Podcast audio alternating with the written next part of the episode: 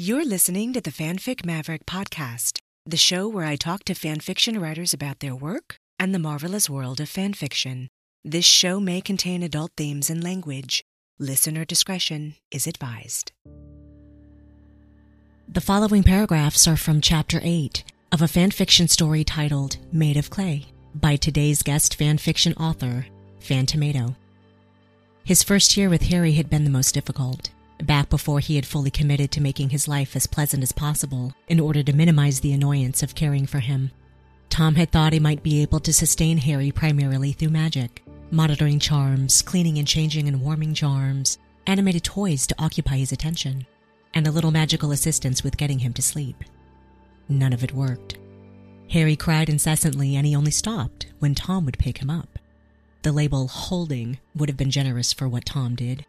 Harry would cease his bawling if Tom so much as took him up by the armpits. Tom wasn't stupid. He knew that human contact was considered necessary for children, but he had intended to off this specific child and wanted nothing to do with him while he worked to solve that problem.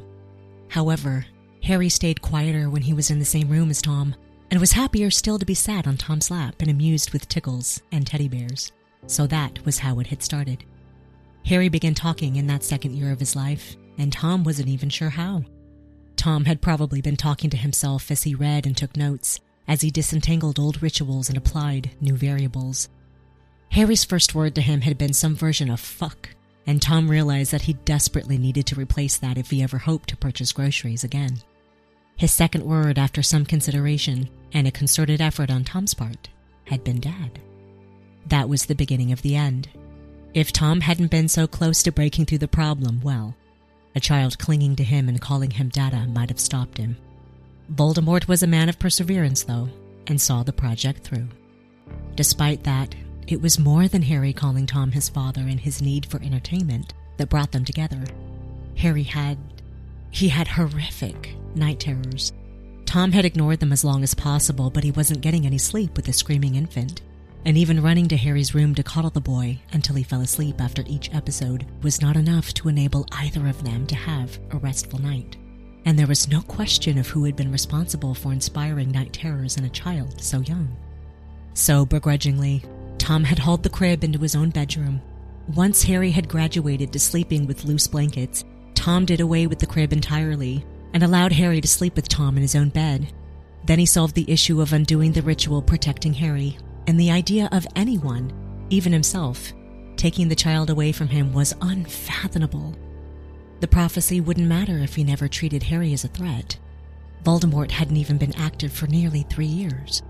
On the other hand, Harry followed him around and laughed at his silly magical flourishes.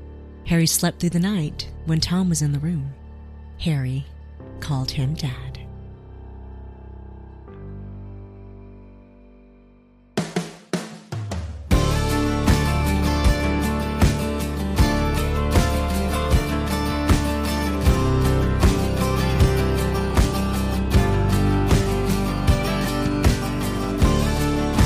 To the north, south, east, and west four corners of the world, greetings from the wild arid desert of the American Southwest. I'm your host, Chaos Blue, and this is the Fanfic Maverick podcast. Our special guest fanfiction author today is Phantomato.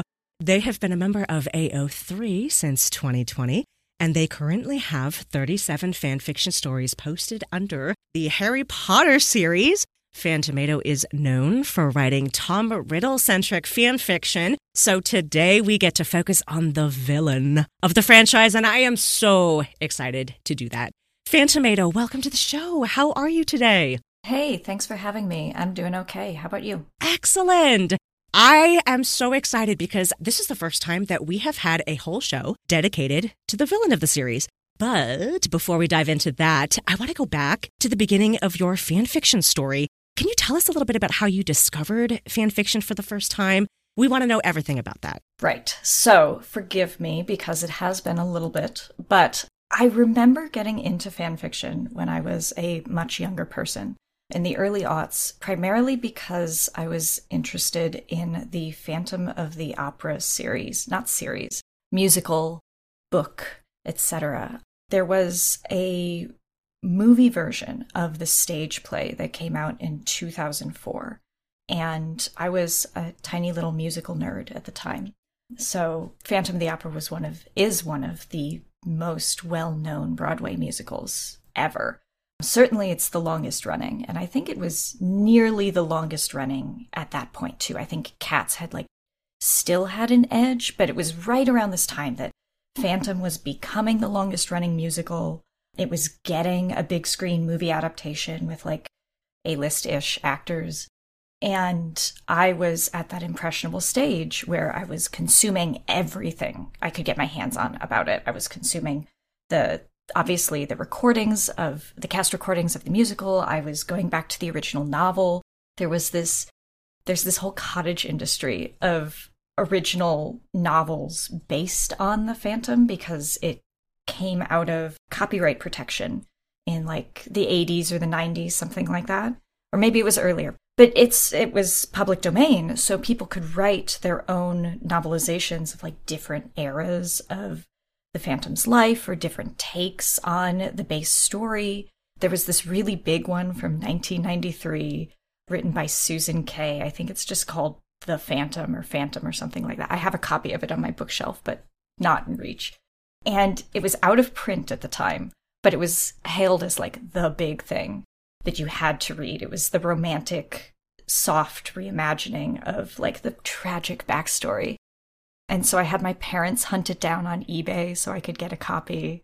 And I found fan fiction through this because when you were Googling, I suppose, Phantom of the Opera, fanfiction.net came up, and a bunch of people had been writing Phantom fanfiction probably back to the zine days, but certainly it had taken off since the movie became a up and coming, exciting thing. And I just fell in love with it. The idea of getting to write these characters to have a different ending, a happier ending, one where they don't all die, well, one where the title character doesn't die a horrible tragic death. Getting to like reimagine the story from the villain's perspective, getting to write the ship that I liked better than the one that the the books and the the stage play technically ends up with. It was it was just a revelation to me. Now, I was also reading Harry Potter books at the time as everyone was. And so I did find Harry Potter fan fiction soon after that. But despite the fact that it's my big thing now, it wasn't the one that stuck with me. Phantom was where I stayed mostly as a child, and it is the one that will always sort of like define my early fandom experiences for me. Oh, that is so, so cool. Okay, so I'm curious now about what you said about the Phantom of the Opera. It's so fascinating to me that people were writing these novelizations because the work had come out of the copyright domain. So it was kind of like free game, right? For everybody. And so I'm assuming these were commercialized novels, right? That people were writing and then they were published and for sale. Is that right? Yes, yeah, these were commercialized novels that some people were putting out. And the fandom space was still huge, which was kind of interesting, is that you had both the commercial work that was fan fiction, right? Just presumably with a copy editor. And you had fan fiction on like fanfic.net for free, sometimes of the same length and quality, in parallel with one another. But it was exciting in certain ways. You have this like the the Kay the Susan Kay work is still prominent enough within the fandom that it's it constitutes its own sort of canon. You know, there's like the people who accept the Susan Kay background as the canonical background for the Phantom and people who don't, but that official publication gives it a sort of credence or status that isn't the case for like just a very popular fan fiction, right? Right, right. It sounds like that was pivotal, like a pivotal work for the fandom that a lot of other people probably based a lot of their stuff on. We were talking about Fanon a little bit before we started recording, and yeah. that kind of sounds like that work was absolutely pivotal I'm so curious. It sounds like you got into Phantom during a era where the internet was starting to become a thing, right? And online yeah. fandom was starting to become a thing. Was your involvement in the Phantom fandom sort of a thing you did on your own, or were you involved with other people also excited about that same fandom that you were in online spaces? God, it was a long time ago. I was moderately involved, but actually, I would say the bigger thing that defined fandom participation for me at that time was that I was one of the people within my offline friend group who had the easiest access to the internet. And so I became a mediator for fandom between my real life friends and the fanfiction community. And what would happen is like I would spend the night trawling for fanfiction and then physically print off the best ones. And then we would read them as a friend group. that sounds amazing. So you had in real life friends at that time that were also involved in the same fandom? Yes, yes. Oh my God. You know what? I love that. I did a fandom history episode project last year with the podcast. I did that with Sarah at the Talkin' Fanfic podcast. And we did this uh, two part series on fandom history. And that required a lot of research. And in my research, I read so many accounts of people who remembered how before the internet was really such a staple in our fandom experience, a lot of people's fandom experiences were those in real life experience with their in real life friends gathering around the kitchen table to uh, talk about the things in their fandom that they loved so much or the characters that they loved so much. And there were so many people who recalled doing exactly what you did. When the internet was first brand new, they would go trolling and they would physically print out these fan fictions to bring to the next in person fandom meeting at somebody's house. And that's how these fan fictions were initially being shared with people, right? I think that's so fascinating. I love that. Yeah, it was it was the sort of thing where I don't know, I can't say whether my friends would have gotten into fan fiction if not for that. But that was part of the magic of it, right? As they had dial up and I had broadband. They had one computer and we had a couple in my household and I had access to a printer so great I could I could print these things out and then we could share other people's writing among ourselves. And it was probably the better choice than engaging as like a 12 year old with strangers on the internet probably. Probably safer. Probably safer. Um yeah. but no, it was it was a lot of fun and certainly my online fandom participation since then has been mostly meeting and talking to other people online. But I will never forget those early days of like fandom being the window into the sort of like fic creating community plus my group of, real friends, real life friends who would sit around and read it with me. Yes. Oh, I love that you had that experience. I have yet to have that, but I carry hope for the future that someday, you know, I'll find some in real life friends that are just as strange as I am and uh, and love the same things that I do. So I love that you had that in real life experience.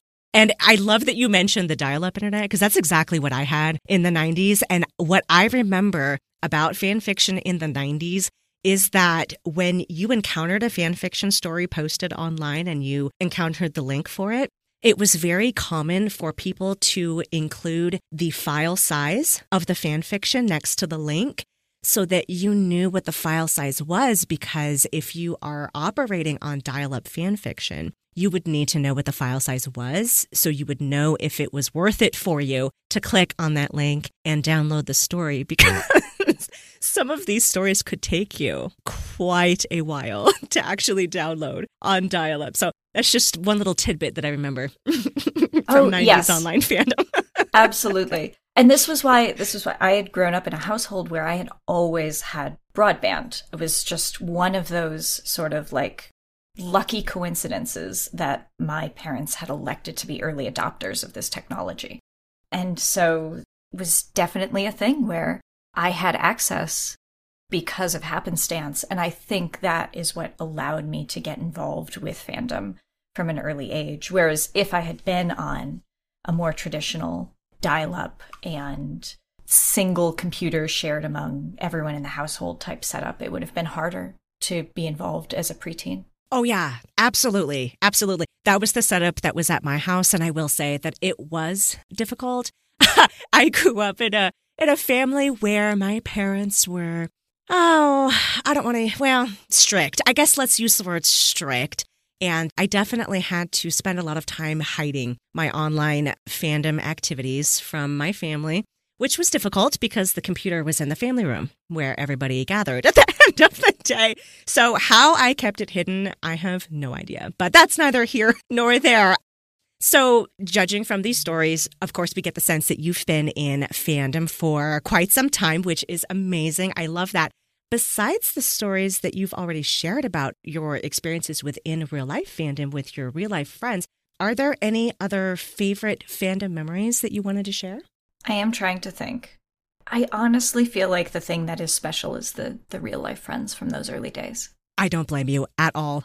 If I had an experience like that, I would say that that would have been my favorite too, just because there's really nothing like having somebody right there in front of you that you can just go on and on and on and on about things that you love. And I love that you helped introduce them to fan fiction. I love it. It makes me wonder if they're still involved reading fan fiction today. Probably somebody out there, right? Your your Right. friends from back then are like, oh yeah, telling all of their friends. My introduction to fan fiction was when Phantomato printed out those fan fictions and read them out loud to us and stuff. So I think that's just so cool.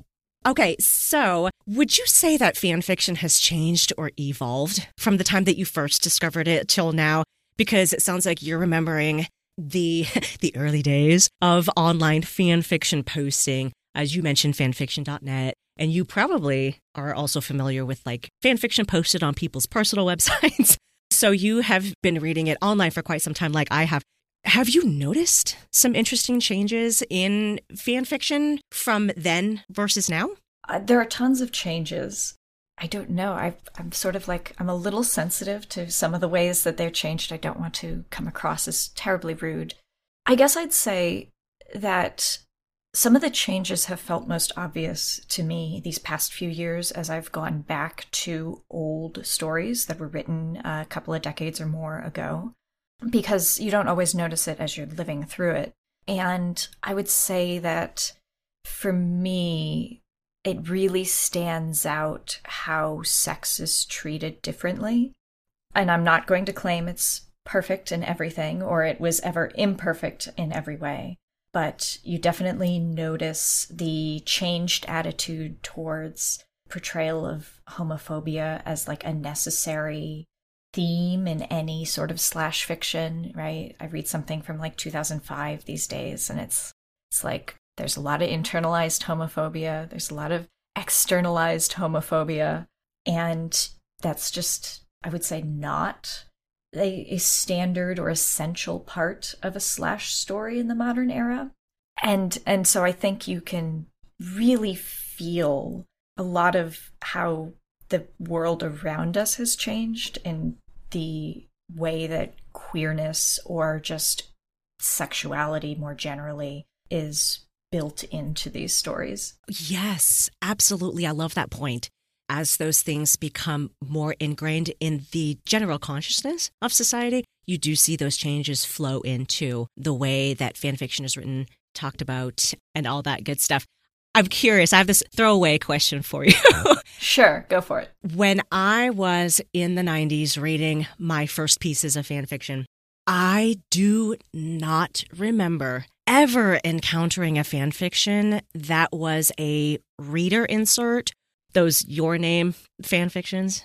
I feel I feel like that's something that's really become more popular the last I don't know, 6, 7, 8 years or something like that. Do you remember if that was even a thing back in the 90s? I had not seen it. I can't say it didn't exist because I'm in, like, I've mostly stuck to book fandoms over my decades here. So definitely like a small lens in terms of I don't read really any real people fiction. I don't read really anything about even movies or TV that much. But book fandom, never saw it. And now I see it all the time. Okay, yeah, okay, okay. So you've got the book fandoms covered. Most of my fandoms are probably TV shows and movies, so I've got those covered. And I never saw anything like that in the 90s. I think the things that we used to see a lot in the 90s were very obvious um, like Mary Sue stories. You know? Yeah, yeah. Oh, you saw that all the time. Yeah. yeah. That was a thing. And, you know, people had very strong opinions on the Mary Sue stuff, but I never remember seeing reader insert. And then, you know, when I saw The Mandalorian, maybe what, two or three years ago for the first time, and started going searching for Mandalorian fan fiction, I was legitimately shocked by how many of the stories on AO3 under that fandom were exclusively reader insert. Oh, yeah. It was just this shocking thing like, hold on now, is this all we're writing? like, what, what is this? It was just, it was an interesting thing to see because, um, yeah, back in the 90s, I never saw that. Well, and you bring up reader insert. The three main categories for Tom Riddle are Tom and Harry, Tom and Hermione, Tom and a reader. No way. Really? Yeah, yeah, absolutely. So my Tumblr routine is that every morning I load up the Tom Riddle tag and I load up the Voldemort tag and I scroll through all the posts that have been made in the past 24 hours to see if there's anything I want to reblog. And tons of what I see in the Tom Riddle tag, not the Voldemort tag, is reader insert stories, which I'm not particularly a fan of. And so I've tried to block as many of those tags as I can so they don't interfere with my browsing experience. But yeah, no, it's a huge, huge segment of what's written for the character, which was shocking for me. I was like, I don't know like, what this is. What is this? yeah. I kind of had that same knee jerk reaction when I started seeing it blow up everywhere. And it's just an interesting phenomenon to me. I don't personally understand it, and I don't know if it's just the age range that I'm in or whatever. But um, it gives me more anxiety, honestly, to picture myself in the story interacting with these characters. Oh, so that's what I was going to ask you, actually, is do you ever project yourself onto a character as you read? No, absolutely not. I love these characters to death. That's the hill I will die on. But I never once have imagined myself romantically involved with any of these characters that I love. For some reason, that gives me great anxiety and just is not a good time for me. You know, I would much rather see them interact with other characters, have amazing experiences, introspect on the human experience and all that. I just would really rather not be a part of it. Oh, yeah. And so I've had this conversation with friends before, and it always seems to come down to that divide. If you do not like to see yourself in the story at all, reader fic is like the biggest squick for you. You cannot take it. I, I'm somewhere in the middle. I like to relate to all the characters in a story. I don't like to relate to one or project myself onto one. I want to be able to relate to everyone in a pairing. And so reader fic doesn't work for me because on the one hand, you have someone who's supposed to be you, and it never feels like me. And there's all sorts of like gender issues around that. But that one doesn't work. And then on the other hand is the character I'm probably reading for, right? The canonical character that I'm interested in. And they're supposed to be in love with like just a void, a void of a person. And I can't fall in love with a void of a person. So I can't relate to either side of it. Yes.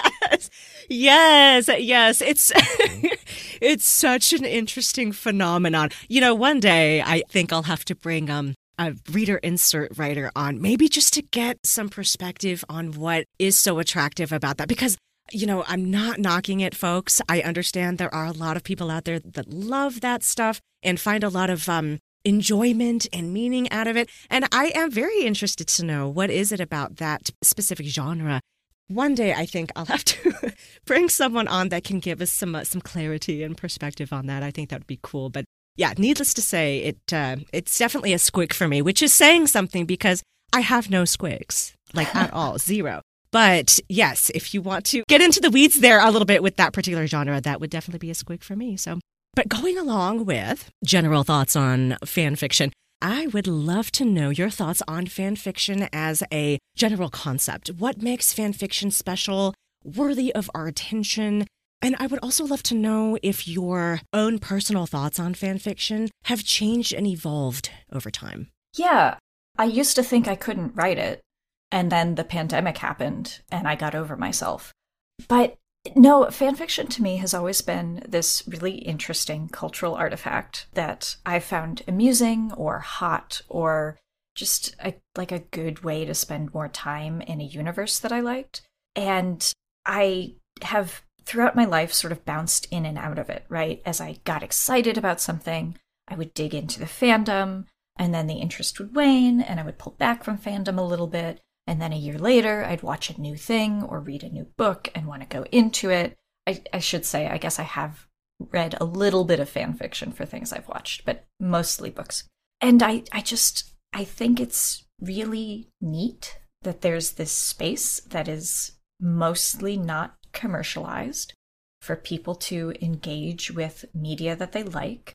And we've all just sort of agreed that, yes, we're interested in hearing peers' takes on this universe or these characters or this story over and over again. That there's, in many ways, there, yes, there are hierarchies within fandom. Yes, there are big name fans, but for the most part, it's relatively accessible, right? Anyone can get into it, anyone can leave it. You're not bound to it forever. And you can, by virtue of being able to sign up for a free account somewhere, it's just gotten more accessible, right? Since the advent of like fanfiction.net and now Archive of Our Own, you don't actually have to put up your own website anymore. You can just put ideas out there and people will connect with them if they like them and you can like speak things into the world and that's really cool. I think that's so cool. I like the fact that there's no bar for entry in terms of like quality or mastery of English or any other language or really anything. You can put utter shit out into the world. right. And and people will connect with it and like play in the shit pile with you. And I think that's great. I think there should be more shit piles because this is where like really radical new ideas take root is when there isn't a set of constraints about like decency or spelling or really anything. You can just put stuff out there and, and see if it works or not. And if it doesn't, like, hey, you can scrap it and move along. As I think as a younger person, I was actually more persnickety about perceived quality. And I think I was also worse at judging perceived quality because I was younger. I think as I've gotten older, I've become more accepting of like, sometimes the thing that hits you right is the thing that like is obviously could have used a beta reader for a pass but it just it doesn't matter because like you're enjoying it. So who cares? And that's what got me into writing actually was i read something and i realized like wow, I really loved that story, but it was also just kind of okay, like from a technical writing perspective. You know, it just sort of ended when the author very clearly said they'd had enough. The writing was fine, but it wasn't like the prose wasn't anything, you know, mind blowingly great. But I really enjoyed it. I just loved the story. And I could do that. Like, I could write mediocre prose and end it when I get bored. That's within my capabilities. So I might as well write fan fiction too. And so becoming more comfortable with like sort of the acceptance of mediocrity within fandom was what freed me up to actually begin contributing back. Oh, I love that. I love that because it really does kind of take the pressure off of you as a newer writer to not constrain yourself and be like, oh, it has to be perfect. It has to be this. It has to be that. But just, I don't know, accepting, you know, that sometimes, like you said, is sometimes it is a shit pile. Sometimes it is mediocre but we can still contribute in our own ways yeah. and it doesn't have to be a perfect masterpiece. Oh, I love that. And I love what you said about the egalitarian nature of fan fiction. I feel like that's one of my favorite things is that there is no barrier to entry. Anybody can essentially come in and contribute. And I love how fan fiction is, in a way, sort of like an artistic dialogue that we're having yes. with everybody else, right? Because I feel like there are these subtle questions being asked every time somebody creates something and posts it up on the internet. And then somebody else sees that thing and it inspires something in them. So they respond to it. And then somebody responds to that. And again and again and again and again. And it just goes all around the world. And it's just, it's amazing. Yeah. And, and uh, to me, like that conversation is important to have it's important in that conversation for there to be voices at sort of all levels of engagement, all levels of expertise, everything, right? Because sometimes what gets you excited about writing is the fact that a bunch of people wrote something wrong and you know better, right? That sounds yes. a little bit cruel, perhaps. It's certainly spiteful. But but this is what's exciting is you go, wow, yeah, I actually know that area well enough to do something correctly for it. Or I don't know it well enough, but I'm just so angry at all of the obvious anachronisms that like I'm going to research and do a better job of it. right, right.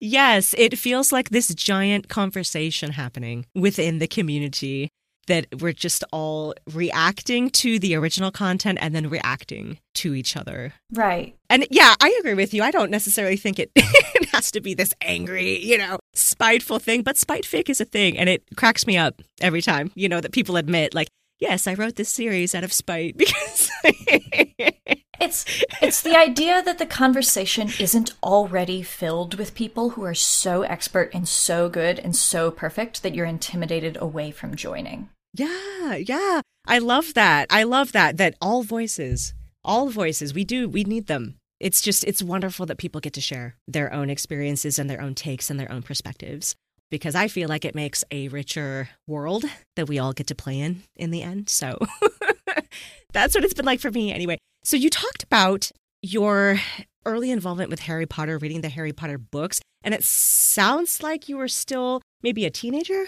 when that was happening. Is that fair? Yes, that's fair. Okay, so so I have to ask you, when you first encountered those Harry Potter books as a teenager, did you find yourself more drawn to the teenage characters from the Harry Potter franchise? Or was it the adults or a mix of both? Honestly, I cared about the plot, which is. I, it feels a little dorky to say now, given that I'm obviously so far away from the plot as my my mode of engagement. Yeah. But no, when I was growing up and I was reading the Harry Potter books, the thing that stood out to me that you would like get on the phone to talk to your friends about after each new release was like, what happened? What clues do we have? What's going to happen next? And so, though I read Harry Potter fan fiction, I certainly read about like Snape because he was cool. I read about Hermione. I didn't really super connect with Harry or Ron. I liked that sort of stuff, but it didn't hit me the same way that like Phantom of the Opera did. Because the thing that was exciting and captivating was where is this story going to go? Not so much like who are these characters and what makes them tick. And that might have been because the character that I ended up connecting with is one that I just wasn't ready to appreciate at the time. I, that's absolutely fair. I think a lot of people could probably relate to what you said just because, um, characters aside, the plot of Harry Potter, in my opinion, is very interesting. It begs a lot of questions. And I will admit right now that my understanding of that plot and the subtext of that plot and the context has changed dramatically and keeps changing. In fact, being exposed here through this interview and through reading your fan fiction, reading some of the, the, things that the Tom Riddle centric folks have been saying about the Voldemort character has given me, again, a whole new, fresh perspective on the plot of Harry Potter. I'm so grateful for that because, you know, sometimes you, uh, you think you have everything all figured out and you think you know what the story is about. And then somebody comes in with a wrecking ball and just kind of throws some new shit at you. So, like, I'm so, so excited to talk about Tom Riddle's place in this universe here.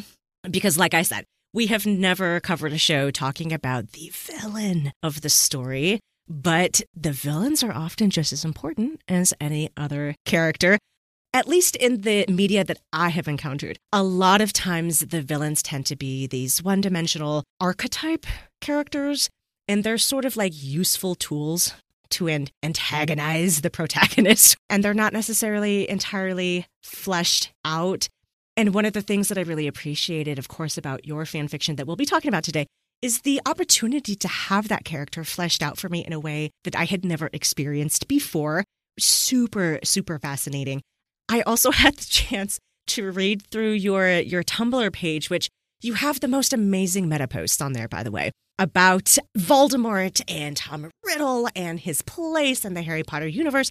And the way that it was presented in so many of these different posts that you curate there on your Tumblr feed, it just blew me away because I had never before considered so many of these things, especially Voldemort sort of being a catalyst for change, like a revolutionary catalyst in a way I had never considered him in that role before. So I was hoping that you could talk to us a little bit about where your interest in Tom Riddle and Voldemort began. What are the most compelling parts about his character for you in particular? And what is that contextual relationship between Voldemort's story with the rest of the wizarding world that we're already familiar with? Yeah, I think it's a shame you haven't had a villain fucker on before. We are a large and important part of fandom, so glad to represent. Yes, absolutely. so I got to I got to Tom through Severus because I as I mentioned, I was I thought Severus Snape's character was very cool. Just think he's like an interesting, you know, complicated part of the world. He's he's great, but he's a good guy. And like I have friends who love the idea of like, but what if he just was bad the entire time? right, um, And I think I think that's really fun to engage with. But like in the books, he's a good guy, right? He's gray. He's he's a little, you know, you're a little unsure, but then he turns out good. But there's this pipeline, I like to think of it, that people follow in order to get to Tom Riddle. Because you generally don't start. He's just not a big enough part of the books that you would usually most people would like start out thinking like yes i'm all in about tom riddle or voldemort's character and the pipeline is something like this you have your golden trio era character that you will read stories about for me it happened to be hermione for a lot of people it's harry for some people it's snape directly but usually it's like harry or hermione. And if you're like a you know you're not a villain type then you probably ship them with i don't know who non-villain type ship with like cedric or some shit. Yeah. good. yeah i've seen that one before yeah. But like you ship them with someone good. Sure. If you don't do that if you're into more the like the the dark dangerous men then you're going to start out shipping hermione or harry with either draco or snape Right? Yes, I see that all the time. And I uh, I started out with Hermione and Snape, and at some point you will like read all the big stories and you'll be looking for a little more variety and you already like the sort of like dark dangerous men thing and some author will have a work, some author you like will have a work that does Harry or Hermione with Tom Riddle. Usually with Tom, not with Voldemort. Oh. And there's often a distinction. Oh, right. Okay. And so you'll go like, well, I do like this author, so I'll give it a try. And it'll probably be a slightly softer version of Tom Riddle. Probably there's a redemption arc in there. But it'll get you thinking. It'll go like, oh, you know, hey, this is neat. There's some like time travel stuff. It's a different era, like a breath of fresh air and then you'll start exploring that ship and that's how you get to tom riddle is there's this whole progression from like i'm interested in one of the main golden trio er- characters and i want to see like what sort of like bad men there are um, to ship them with until you get to finally you end up at like tom or voldemort. So it's like this trail of breadcrumbs for most people. Yes yes yes that is so, so interesting. Wow. Okay. No, that makes sense though. That makes sense that most people probably wouldn't start out just being like, oh, Tom, so great, you know, but that it would yeah. be this progressive journey. Right. Because as you say, and I think the Tom Riddle character perfectly falls into this, he is a one dimensional archetype. He is written to be such. And you don't really have any encouragement to think of him as anything else because he's a bad man who's like vaguely a Nazi analog. I've got issues with that for real life reasons. But he's like vaguely a Nazi analog and he's I, you know, he's like got a terrible identity based prejudice as the basis of his entire existence. So, like, why the fuck would you connect to that when you're reading books? right, right, right. You would feel strange about that, I think but but you get to that first author who makes you think like oh well yeah i guess if he were like 16 and he maybe has only killed Myrtle. Maybe there's like a chance that he didn't turn out so bad if things went a little differently, like if he had a good influence in his life in the form of Hermione or Harry. And then you start thinking about it, right? And you go down this path of like, okay, so he's a half blood and he has a muggle last name in Riddle. And he was sorted into Slytherin. And from what we see of the universe, he's probably going to get bullied for that, right?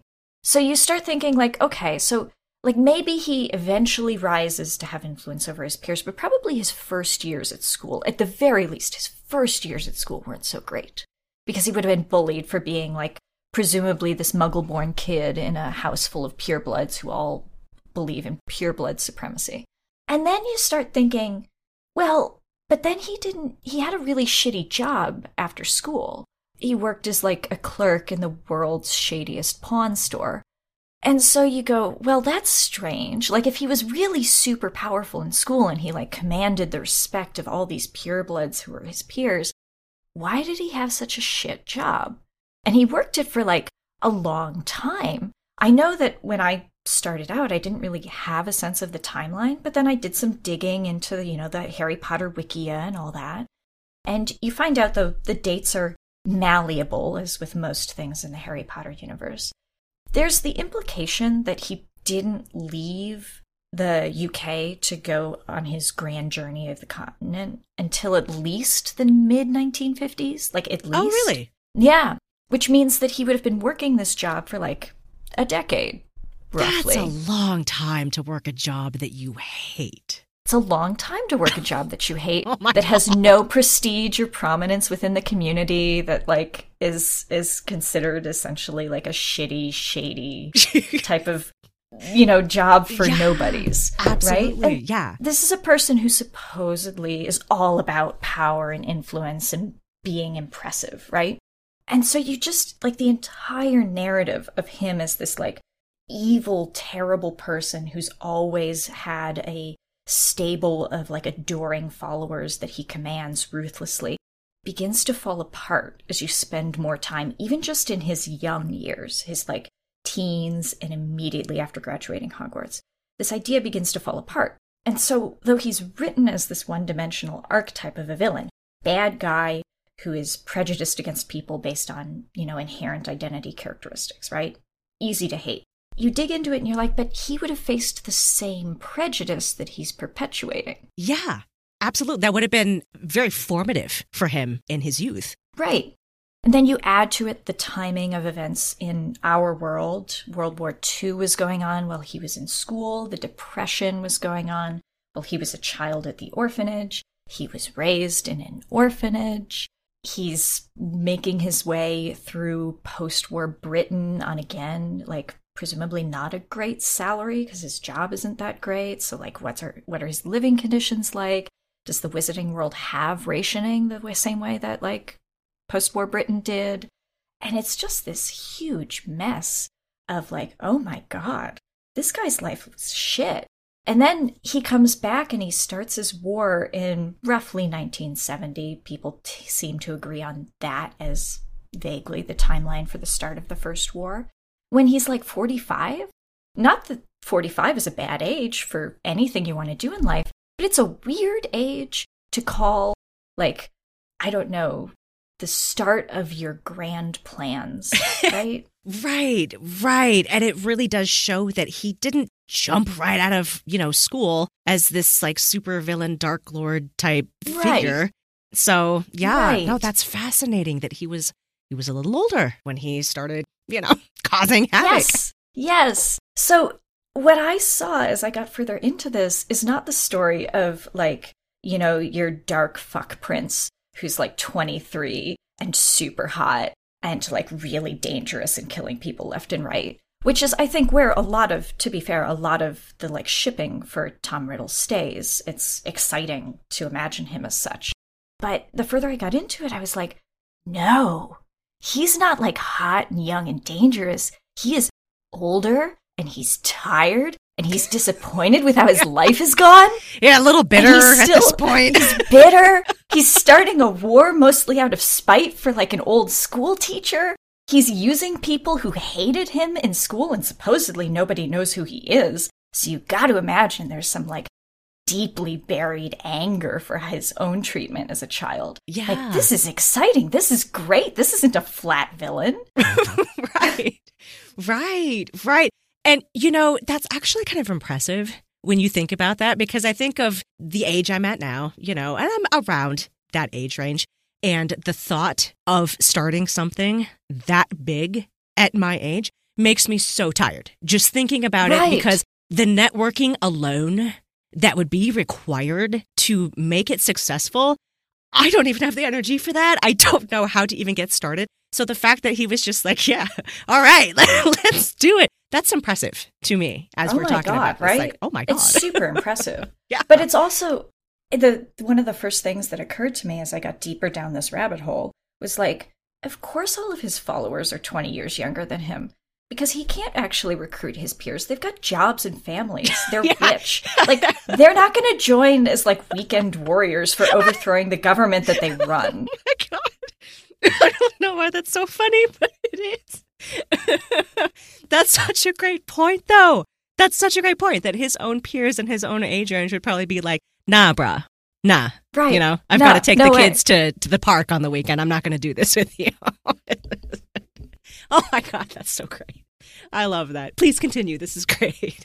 so so the idea of him as this like you know your your sort of classical like dark scary handsome villain just absolutely falls to pieces the more that you prod at it and that is wonderful. Like that is so much more exciting to me than yet another like hot dark dude that's here to you know be your enemy hero uh, villain hero ship. And because those are those are fun. Like that's a tropey fun type of construct. But more fun to me is this person who is falling apart at the seams and trying to run a war anyway. And it's like definitely 20 years past when this would have made any sense for him yeah. and he manages to make something of it and it like almost succeeds right we're kind of told that that it was really a scary time to be alive because it seemed like everyone was on Voldemort's side and that he was going to win up until the moment that he loses to a baby but like the idea that he really did through force of will like manage to make something out of this despite all of the factors working against him is so much more compelling to me than if he had just been super successful because, you know, because he's naturally fantastic at everything he tries or something, right? That like he can be given to us as one of the most intelligent and magically powerful characters in the series, and yet that isn't enough to overcome sort of the prejudices that are inherent in the wizarding society. And he still has to fight against them in order to do what he's doing, which is what makes him, in my mind, this force of revolutionary change. To bring back to that part of your question, is that he's not a good person. We know he murders. We know he's okay with murder. We know that he uses torture. We know that, like, he's doing bad things, right? But he's doing all those things and with them attempting to change the structure of the society in which he lives. Just by definition, that's revolutionary, right? It doesn't matter if I agree with the way that he would reimagine the world, so much as that he has done something, he's made strides towards changing the world that he lives in. And I think that this is just like the final piece that flips the script on the novels for me is that Voldemort, for all that his rhetoric and his platform as it exists seems to be the sort of regressive traditionalist force, is actually the only person who's saying, and in what I aim to do, I will change the way our society works, versus the heroic forces in the series, which again, like, have the internal moral goodness for them. That's the whole point, is like, these characters, the Dumbledore, the Harry Potter, whatever of the series, they like they believe in things like not murdering people and right, right. equality. And that's great. That's good for them. But the way that they envision this existing is in the preservation of the same society that birthed Voldemort. Yes, yes, yes. That was a revolutionary concept to me when I was reading that on some of the meta posts that you had on your Tumblr feed. I, you know, my experience with Harry Potter was different than yours, and this is embarrassing to admit, but I was more attached to a few of the characters than I was to the actual plot of the story. So my whole experience with Harry Potter, and it's been a long one, you know, I've been reading Harry Potter stuff for a really long time. I have never really given that much critical thought to the actual plot or the actual world of Harry Potter. So I'm reading these meta posts that you've curated, and these posts are pointing out the problems with the traditional Wizarding World Society in England. These posts are pointing to the fact that there's slavery, there's oppression of, you know, certain sectors of, of magical folks. There's a corrupt government, there's a caste system. I mean, there's all of these crazy things where I guess I just sort of glossed over all of that shit when I was reading Harry Potter for the first time and didn't realize, like, oh, these are problematic things that exist in traditional wizarding society. And it never occurred to me that in the act of trying to stop Voldemort from doing what he was doing, you're actually, in a sense, trying to preserve that status quo. You're preserving the system that upholds the slavery and the oppression and the corruption and all of that stuff. And I was just like, when I read that, like, oh my God. Not that it makes Voldemort the good guy in my brain at all. No, no, he's not. He's, He's definitely not. still the bad guy. Yeah, he's definitely still not a good guy. But I understand now what at least he was trying to do, or what he was at least bitter against when you consider that that is the society that he's living in. And he's just tired of it. He's tired and bitter. It reminds me a little bit of, um, have you ever, have you ever watched Breaking Bad? Yes, yes. That's what the story reminds me of, just a little bit. You know, a middle aged dude that's just so tired of being shit on. And he, he just wants to feel, I don't know, powerful or in control of something. So he builds this empire. And he's not a great guy, but we still kind of root for him anyway, because there's just something there that makes you want to connect with the story and the character. That's what this reminds me of a little bit. yeah, actually funny because my Voldemort definitely wears briefs. yes, yes, that is so true. And he sort of has like a, you know, a code name for his villainous alter ego. No, I, I agree. It's it's the fun of rooting for somebody who is bad and you know is bad, but at the very least they're like an agent of change, yes. right? Yes. That was the first time I had ever considered that. That Voldemort, for all of the like crazy shit we don't like him for, at least he was an agent for change. For something to change. And sometimes what you're looking for, at least for me in a story, is the excitement of the idea that things can change, right? It doesn't matter what direction that change is, the fact that there can be movement, as opposed to just more stagnation, more of the same. And JKR gets rightful criticism for the epilogue of the Harry Potter series, where everybody grows up and has kids with their high school sweetheart, and they're all going to Hogwarts, and like things are fine, but apparently Slytherin is still a stigmatized house. Um, Yeah. rightful criticism there. But I, I think that, you know, at the root of a lot of that is just the idea that, yeah, what would have been really exciting for us to see is like a Harry who, I don't know, like has abandoned the wizarding world in some capacity or or has like rejected its traditional structures or has rejected the sort of like cis het normality enforced. I, obviously, that wasn't going to happen, but right, um, right. but it would have been exciting to see some rejection of the things that were so overbearing during the entire like course of telling those stories. Um, and Voldemort is really the only character who does that in a substantial way. And we don't see that much of him. So that's what makes fan fiction a really fruitful space for, you know, Voldemort and Tom Riddle as character is like what could it possibly have felt like to be one of the few people that doesn't just you know encounter this world and immediately conform to it and accept all of its strictures? Right right. He questioned it enough to want to do something i do think that that's really interesting your point about harry potter as you were talking about that i was thinking it is interesting because harry potter's generation canonically speaking these are millennials Harry right, yes. and his uh, compatriots at school are millennials. And in our real life society, the millennial generation, I mean, it hasn't been perfect, but I feel like the millennial generation has, in a sense, tried to turn some of these things on their head in our real life society.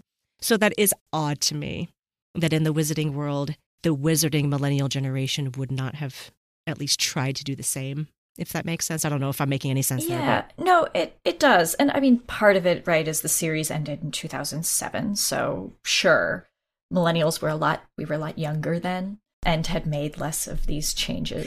Very uh, true. Who knows? True. Who knows what the series would look like if it ended now, right? right what Harry right. Potter's generation would have done. And and I think for the people who really love like Harry and his peer characters, fan fiction doesn't look like the books usually it usually does give him more agency and make him more of a, a vector for change. So there's absolutely, I'd say, within the fandom, a recognition that like things need to change. It's not just the Voldemort fans who are like, this society was fucked. Um, right, right. But I think that there's there's something that's inherent to villains in most series that like the villains often are the way that change is introduced into the world. It's usually not, or often not, the heroes. And that's what feels very exciting about, like, being a villain shipper or being a fan of villains is like you are jumping into a series from the perspective of, like, how can we tear this world apart versus from the perspective of, like, how can we preserve everyone's safety? and it's it's just very freeing to be like no i like the forces that are here to cause chaos and to reimagine the universe rather than trying to like justify or rewrite the heroes so that actually they do have a change of heart and they do want to change the universe like somewhere else along the way. Yeah, oh, and I love that aspect of fan fiction where it does give us that ability to explore the darker, more forbidden parts of stories and characters that we wouldn't be able to really explore otherwise. Because I agree with you, I think that these things are worth exploring, especially characters like these that really have the potential to be so complicated and so interesting. So I'm so glad that I had the opportunity to kind of dive in to this world with you with your fan fiction story.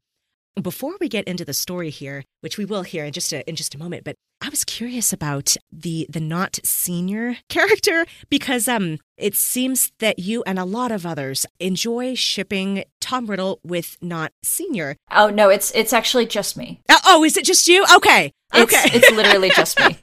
well, I loved it though. I loved it. It was wonderful. I'm wondering why is Nott senior your favorite character to pair Tom Riddle with? The very basic answer is I it was an accident.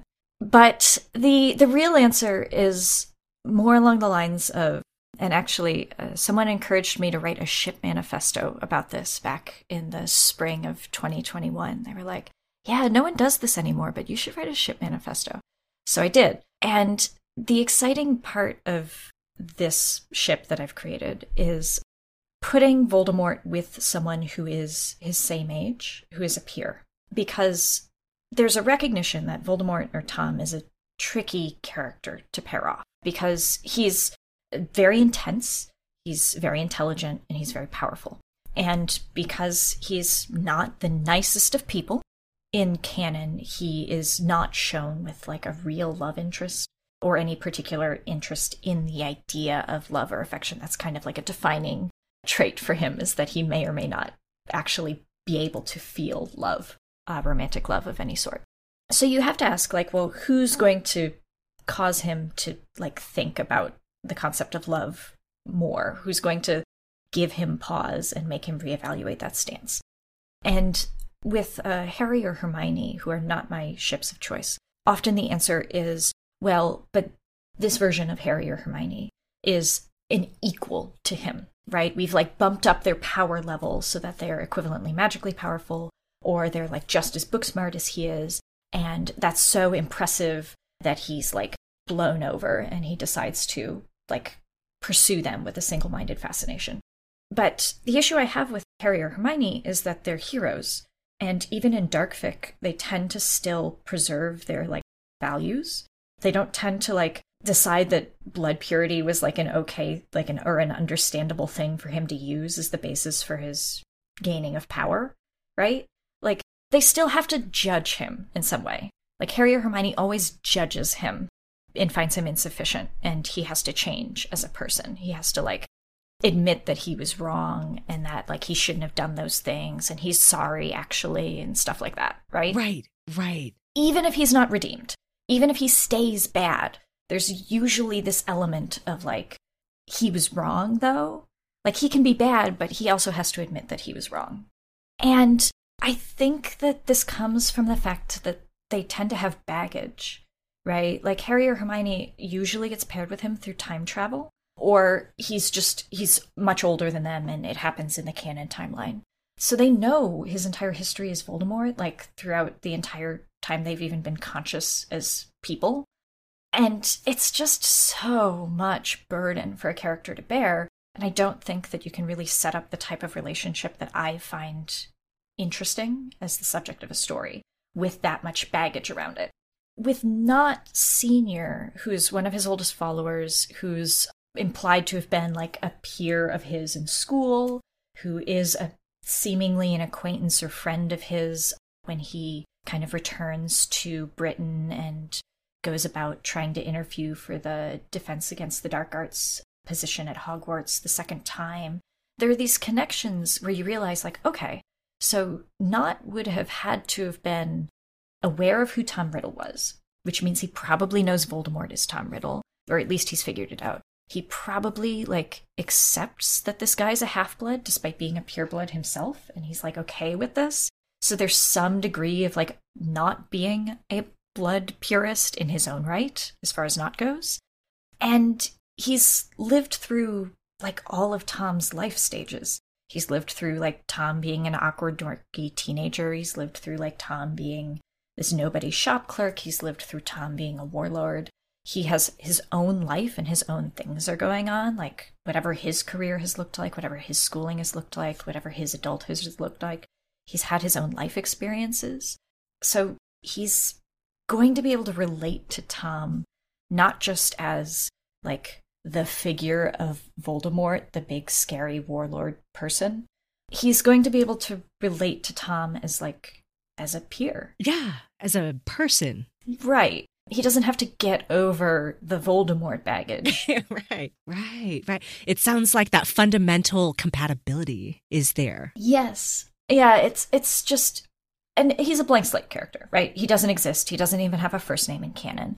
I completely cop to this is me making a character in the shape of someone who's like vaguely mentioned in canon that I want to see paired off with this character. But that's what it is. I want I want somebody who is of the same age, of the relative same like set of life experiences, who has known this person over time and so who can relate to Voldemort or Tom like throughout his life and who doesn't come with this like moralizing need to say that Tom was wrong to do any of the things that he's done who's not there to like impose judgment and become the like the moral compass for Tom's character. Yeah, I didn't feel like Tom really needed to make any like huge changes to his underlying character, I guess, let's say, to be with Nott, you know, because Nott loves him anyway and is going to accept all that stuff.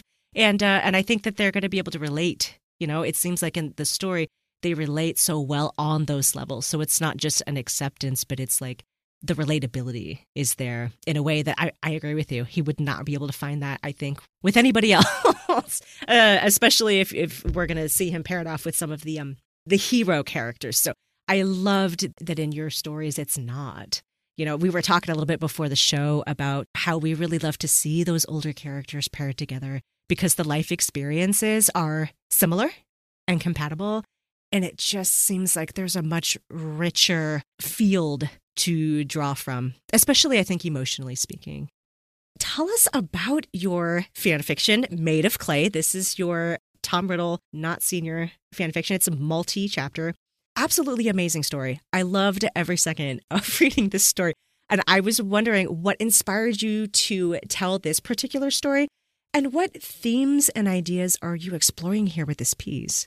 So, I had this idea for the story initially without Harry in it. And I should say that the the story Made of Clay includes four main characters.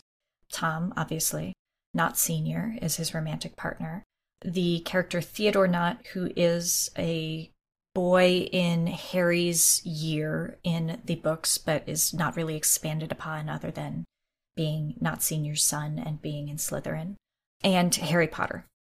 And I, I initially had this idea to write the story with just Tom, Nott, and Theodore as a family story.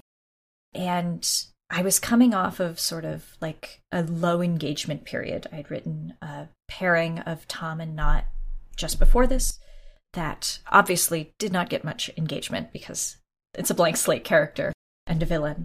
And I was like, God, I just I just don't know if I can do another story where I have like one commenter per chapter.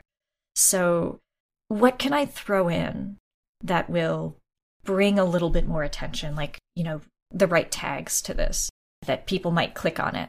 And I said, well, people like stories where someone raises Harry and like a better life. And so, like, what if, what if Tom just, what if Voldemort just stole Harry instead of killing him? What if he just like abducted this kid? I already was going to have a kid in there, like, because Nott Senior already has a canonical child. And I had, you know, I wanted the idea of two older men reconnecting after some years apart and trying to make a relationship actually work this time with a child in the mix as a complicating factor. And there was a symmetry to the idea of Nott coming in with his own son and Tom having a son as well, and both of them as single fathers. So there's a symmetry in that both of these men are older single fathers who have been living, raising their kids on their own for years now, and had sort of given up on the idea of really anything more than that in their personal lives. And then Nott hears this rumor that Voldemort who he knew as a boy as Tom Riddle, is still alive. He's still out there. And he loved him before.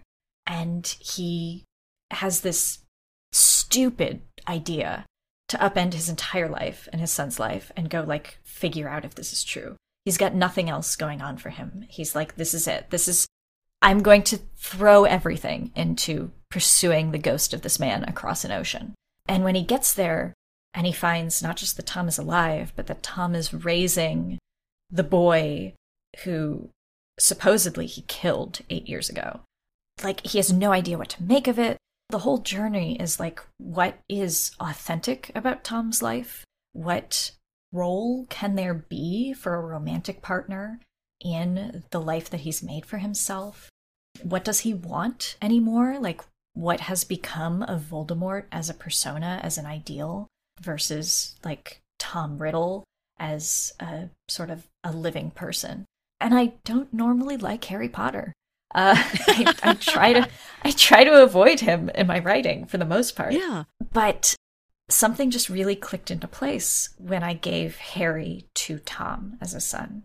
And the entire idea spins out from there. It's like, what would it mean for Voldemort to be a dad, to have to be a father? How would that look could he do it well? How would that change him as a person in taking that on? Yes, yes. I have some follow up questions. As you're talking, it made me wonder because I was so fascinated by Nott senior, like you said, uprooting his entire life, going all the way across an ocean to a different country to try to track Tom down. And it did make me wonder do you think that he went there initially just for closure purposes? Or did he have some subconscious, like romantic intentions? I've always been curious after reading this story about what exactly Nott was thinking or trying to accomplish by coming all the way to America to try to track Tom down in the first place. Yeah, I think to put myself in Nott's mind at that point in time, I think he didn't expect it to be real. I think that he hoped, I think he had hoped for, you know, the seven years since Voldemort disappeared, that he was still out there somewhere. But I don't think he expected it to actually be genuine. He just never thought that he would get to have this. And the backstory for them is that they were involved in a romantic relationship during the 70s, during the First War, when Voldemort was Voldemort and he was not acknowledging that he used to be Tom Riddle and Nott knew the entire time because how would he not know he's having sex with this person he sees his face but like voldemort has sort of deluded himself that his physical appearance has changed enough and you know he's secretive enough that like no one actually knows that this sexual arrangement between them isn't actually meaningful even though it's lasted like a decade and that he's able to just move on. And he kind of does. Like, he does successfully leave and raise a child for seven years in a different country without, like, going back to that period of his life. But I don't think Nott ever really gets over it. And his whole life since 1970 or so, when he gets involved with Voldemort, has been like circling around Voldemort. He loves the man. He's totally taken with him to the point of like doing things that are somewhat self destructive, right? He gets married and has a child as a cover for his sort of lack of involvement with the Death Eater organization, is his backstory. So he takes a wife that he doesn't want because Voldemort has commanded it. He has a child that he does not want because Voldemort has commanded it. And then his wife dies prematurely just unfortunate thing that happens and he's left with this son that he has to raise on his own and he's got nothing that ties him to Britain anymore. He does not care. And he's sort of drifting, not as a great father, not as a particularly involved member of society. And the wizarding world that Voldemort has left behind has gone to pieces. More so than in like the canon, more so in, than in other things that I write. This this particular version of magical Britain is essentially a police state. So he doesn't care. And he hears this rumor and he's like, fuck it. I'm already sort of imploding everything. I'm going to drag my son across the Atlantic Ocean, go to upstate New York, and see if this rumor is really true. And he kind of can't believe that it works out. I mean, if he fails, then what? He goes back after like a weird extended vacation in nowhere America. Great.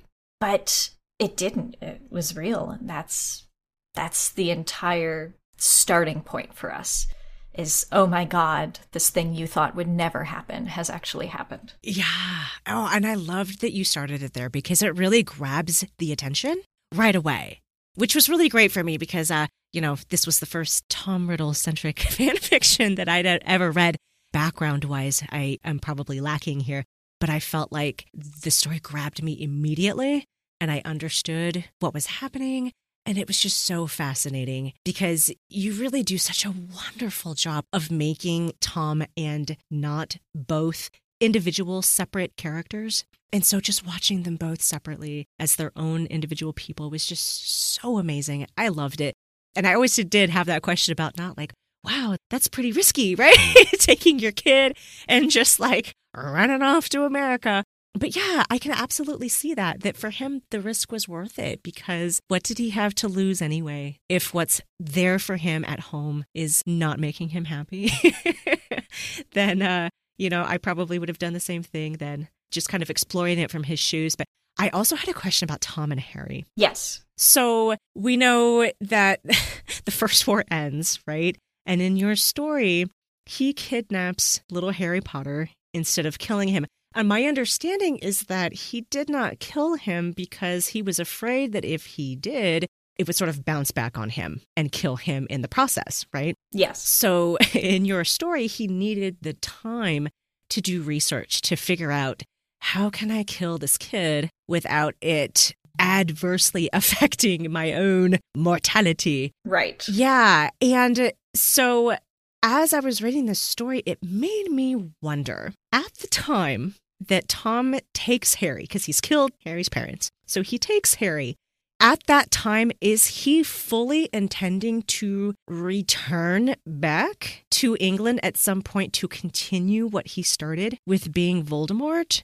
And then does the experience of being Harry's father completely change that trajectory for him? I was just very curious about if he started out that whole process with a certain set of intentions and then those intentions maybe they changed. I don't know. Did they? Yeah, no, I, I think you've nailed it. He thought, I need some time to do some research so that I can murder Harry Potter. And uh, this is this is Voldemort. He intends to kill the baby.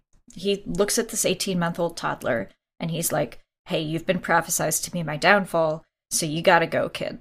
there's no there's no sentimentality there's no like oh, i can't kill a baby no it's just pure practical like the premise for this idea of kidnapping harry versus attempting to murder him in his crib comes from me thinking but what if voldemort was just like a little bit more cautious just like a just enough more cautious that he noticed something was off and didn't go for the killing curse right away but nothing else has changed. He's just a slightly more cautious Voldemort.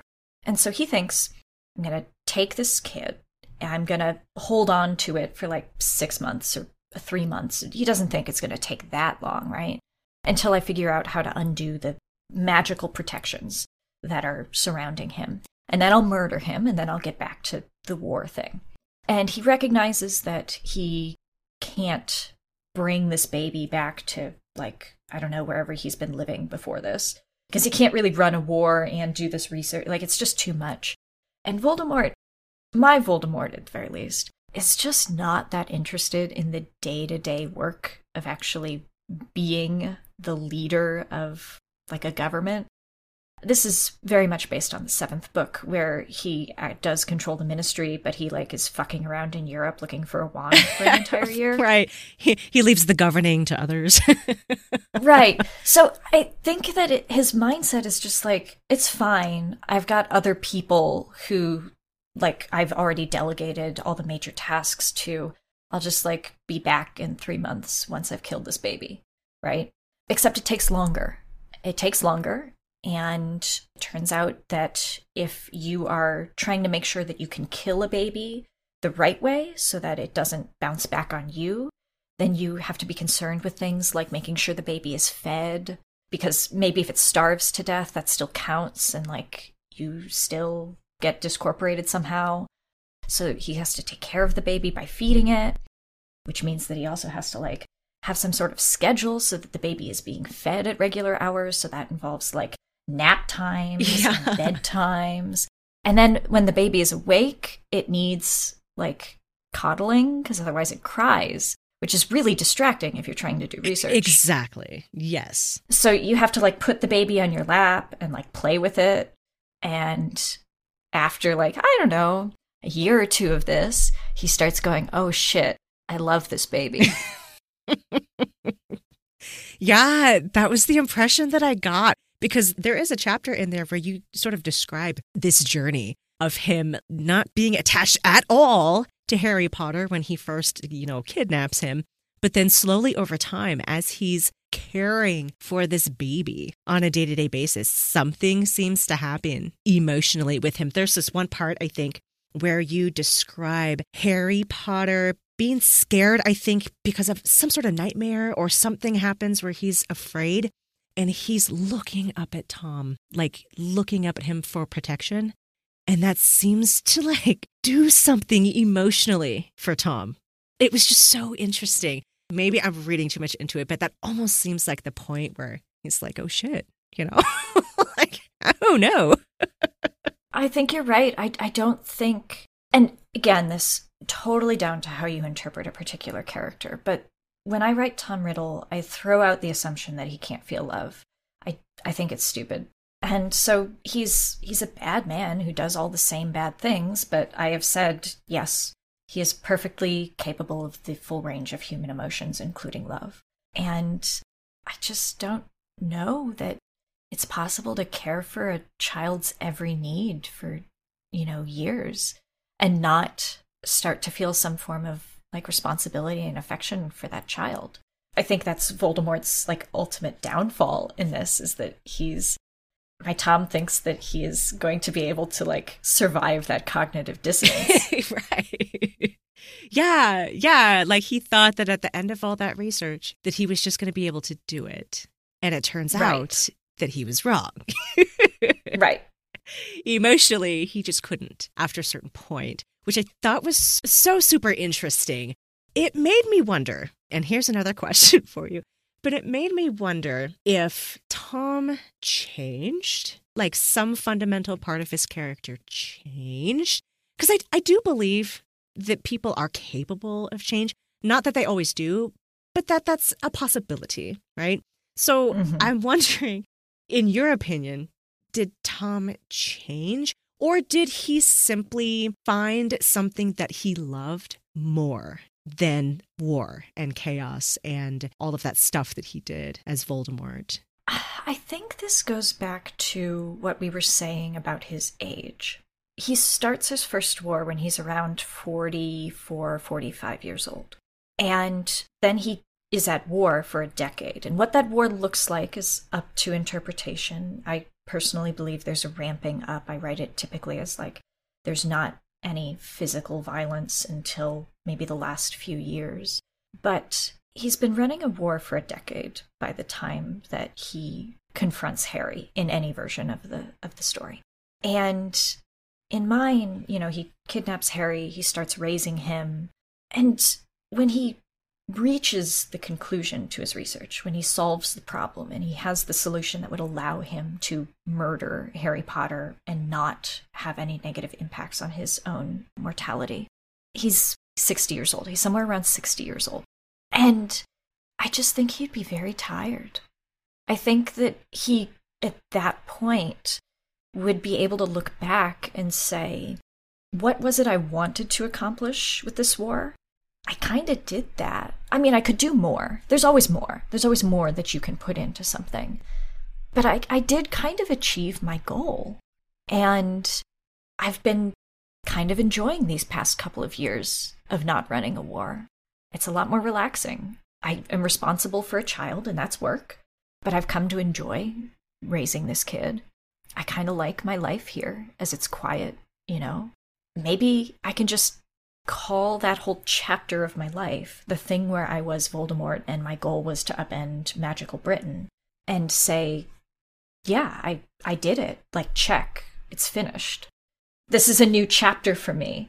Not that I have to, like, say that I regret anything or that I wish I hadn't done it, or, or really, you know, any sort of reevaluation of my priorities at that time. Just, I wasn't a father then and I had different priorities. Yeah, that's what I found very fascinating about this fic is as far as I remember it as I was reading through it, I don't recall any parts where Voldemort is particularly sorry for anything no. that he did, you know?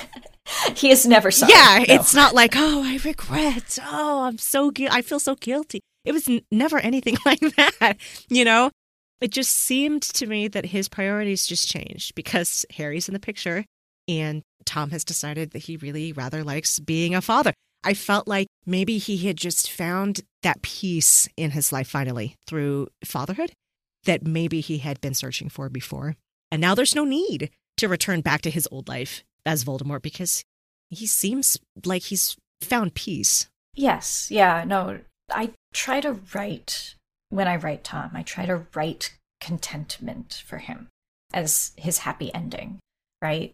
Like I don't know that it's a personality that can find like joy and happiness as some sort of enduring quality, but I think he can find peace.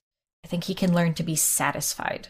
And that's that's where he's at in in this is accepting that like he's done the thing that he set out to do with Voldemort and that he's allowed to let that go. Yeah, absolutely. Absolutely. It was really, really just fascinating. And it brought up so many questions for me as I was I was reading it. But I love that. I love reading literature that asks subtle questions in the subtext. It's one of my favorite things. Maybe I'm just like an endlessly curious person. I don't know. But it was very fascinating to watch. One of my favorite themes of this this whole work is the fatherhood theme because you have the fatherhood experience happening with Tom Riddle, you have it happening with Nott Senior, and I loved that you incorporated uh, what's the word I'm looking for? It's very common, I think, for parents to feel inadequate, right? In certain aspects yes. of parenting, right? I've never been a parent. I have to, you know, state that up front. Never been a parent. I never will be. But I, I was my sister's legal guardian for a year. That was the closest I ever got. And the unexpected feelings of inadequacy that suddenly bombarded my brain that year were completely unexpected. And I noticed those themes in this fic as well, which I absolutely loved because I, I feel like from the people that I've talked to who have children, inadequacy seems to be this universal feeling.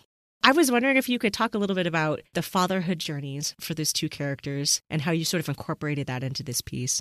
I'd never written kid fic before this.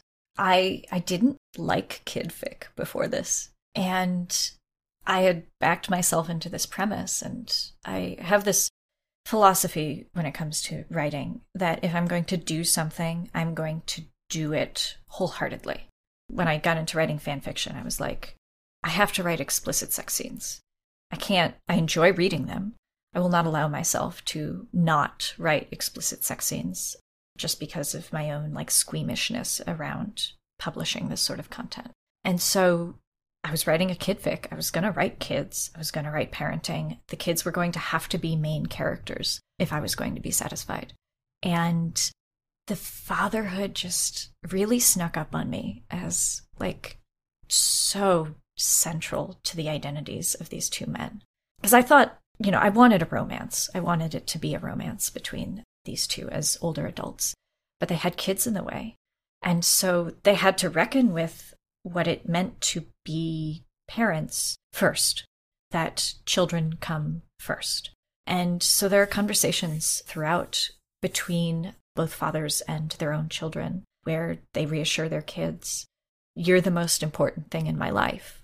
Like, yes, I love this man. Yes, this is like, I am pursuing a relationship with him, but you are the thing that will always matter most.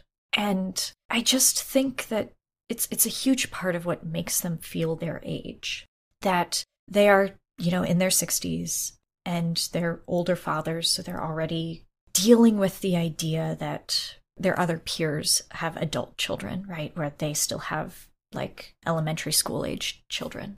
And they're doing this on their own without the help of a partner at least until they meet each other. And it really grounds them in something other than their romantic affection. Yes, it does. It does. I love that. They can't just live in their own heads, uh, you know, the the giddy feeling of being in love with somebody. They can't just, you know, fall into bed together.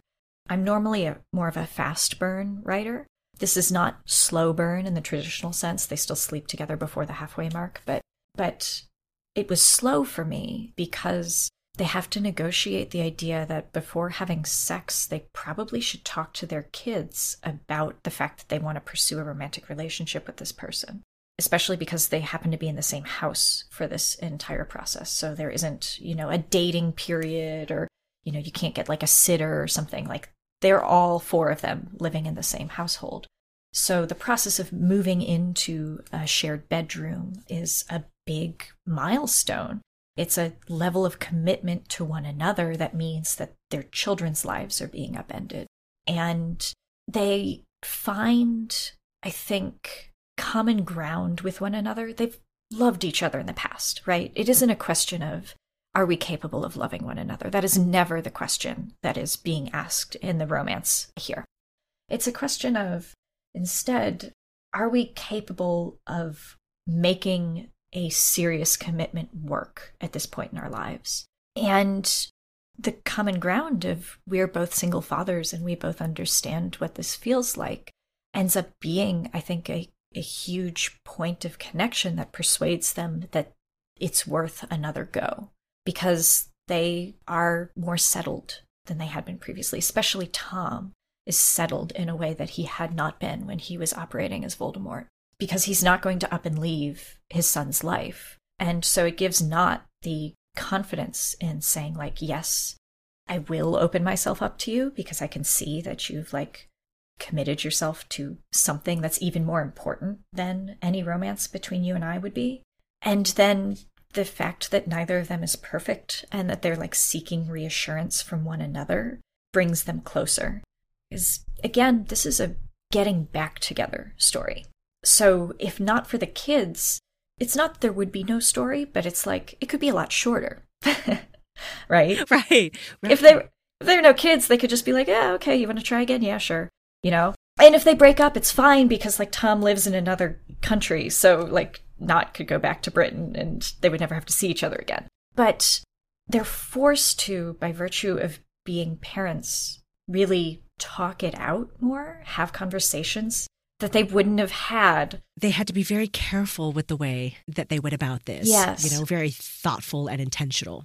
And their own their own like internal fears about doing it wrong and screwing it up and screwing it up specifically for their children is what like drives the pacing of this in a way that I just it would not have been possible if this were not kidfic. I agree with that. I love what you said about these kids and their presences in the story sort of being a point of bonding between Tom and Nott. Because I think that you're right. I sensed that they both struggled, I think, in different ways. I think they struggled with fatherhood and them being in each other's lives at that point when they're both single fathers and their children are around the same ages and being able to connect on that level, I'm sure was very meaningful for both of them. It was just really cool to see them both make that decision, I think internally, that they really wanted to do the best they could by their children. And you're right, they had to be very thoughtful and intentional with their relationship moving forward because when you have those kids involved, like you said, it can't just be a fall into bed and let's see what happens, you know, kind of thing where you have to actually talk things out and be more intentional that way, which I loved. I thought that was really, really cool. I also thought it was really cool that you did, in a sense, incorporate, I think, some of these. Well, it felt like you incorporated the main characters' backgrounds a little bit in their relationship with parenthood. You know, there's a part in the story where you do talk about, particularly Tom Riddle's feelings about grief. Those feelings of grief he had in relation to his own growing up experiences and his own father, you know, and what that relationship is to his experience now as a father, I thought was just really interesting. Yeah. I love Tom Riddle Sr., Tom's father. I love his character. I, have I've written him in other stories. I just think he's fascinating and so tragic, so tragic because the implication from canon is that he's abducted and sexually assaulted repeatedly by Tom's mother, and then he finally breaks free and he runs away, which makes perfect sense to me. And then he lives, presumably traumatized, for the next like 16 years. And then his equally traumatized son encounters him, and their trauma just matches in absolutely the worst way. And Tom Jr., Voldemort, flies into a fit of rage and kills him. It's just, it's so sad. It's so, so sad. But it also, it's, it's just very fertile ground for an adult Voldemort who has killed his father to reflect upon is, is this idea of like, should I have done that? Did that make sense? Did this need to happen? And I tend to think that the older that Tom gets, the more he's had like people in his life who have prompted self-reflection, the more he's likely to to feel grief, yes, over this choice that he did not get to know the one person who was still around to kind of like give him a sense of who he might have been or who he was or you know to establish this idea of familial identity. And especially in clay where he is a father himself And he recognizes through watching his own son that, like, it's really difficult to be a parent, that, that it's not something that everyone is just like natively equipped to do that there's struggle and there's disagreement and you will resent your child at points.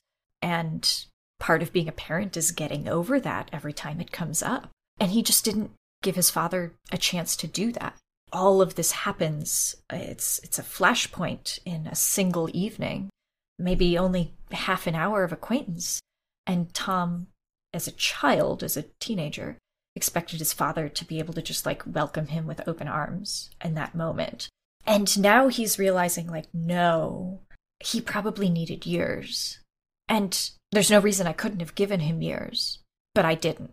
I made this choice and I cut myself off. And the end is like, yes, I murdered a person and that is bad. And my dad's dead and that's because of me. And like, that's not great. But mostly it's I removed my own opportunity to have built a relationship with a parent. Yeah, and I love how that introspection or that opportunity for introspection does seem to affect his own decisions with parenting his own son, Harry, which I love. I feel like it's actually really great that he's in his older years, right? Raising this kid because I think that sort of lends itself to that type of introspection, which I just thought was really great because, you know, all parents, I think, come from a background, right? We all have backgrounds, we all have struggles and experiences that we bring with us into parenthood for those of us that are parents. And it seems like Tom does make some sort of conscious decision to at least attempt to not bring those same crazy dynamics, I guess, into his own relationship with his son, you know, which I thought yes, was really interesting. Yeah. Very, very interesting how he seems to consciously make that choice for himself and his son. Yeah, I think he's very conscious of the ways that he fucked up as a young person. And I think it gives him a bit of patience and a little bit more ability to forgive his own child when Harry is acting out because he recognizes that, like, that's what's needed. Like, he's he has definitely earned every bit of Harry's ire through his own actions and through like some sort of like cosmic sense of justice. So he has a lot more patience as a parent, having had time to reflect on like his own relationship with his father and his own choices over the subsequent years of his life. Yeah, I thought that that part in your fic where you talk about Harry's struggle with accepting Tom's past and the way that Tom chose to handle that to me was so compelling because it very well could have easily ended up like this estranged relationship like he had with his own father. But instead of letting it get there, he allows Harry to have his feelings about it. And he's very patient in realizing that, you know, this is going to take my son some time to kind of process this and new information. And I can be patient. That's fine, you know, which I was like, oh, that's actually very mature and cool of you, dude. Like, way to go. you know, because that could have gone either way. So, oh, absolutely. And and this is this is always back to I love writing Tom as an older character because it's not always written this way. I get it, but I just think that you have license to make him a little more melancholic, a little less like quick to anger, a little less reactionary and he's such an interesting character. He's, he's, his life is full of very fascinating choices. And if you allow him just that little extra bit of like cautiousness or patience or self reflection, I think it becomes very, very fascinating to play with what he could have been like as a person under those circumstances. Yeah. I got the sense that he was essentially the same person, just a little more, I guess, mature if that makes any sense, you know, like uh, less, uh, like like you said, less reactionary, and uh, just at that age where you're able to kind of sit with things a little bit and reflect, and uh, maybe not be so. What's the word I'm looking for? Spontaneous with your reactions or your actions. You can kind of sit and uh, and think with them for a little bit, which I think is is so fascinating. I love that introspection the most. I think in fan fiction and literature. I was wondering what your favorite line or scene is from this fic. I personally loved the parts where the whole family watches Star Wars in the living room with the kids and everything.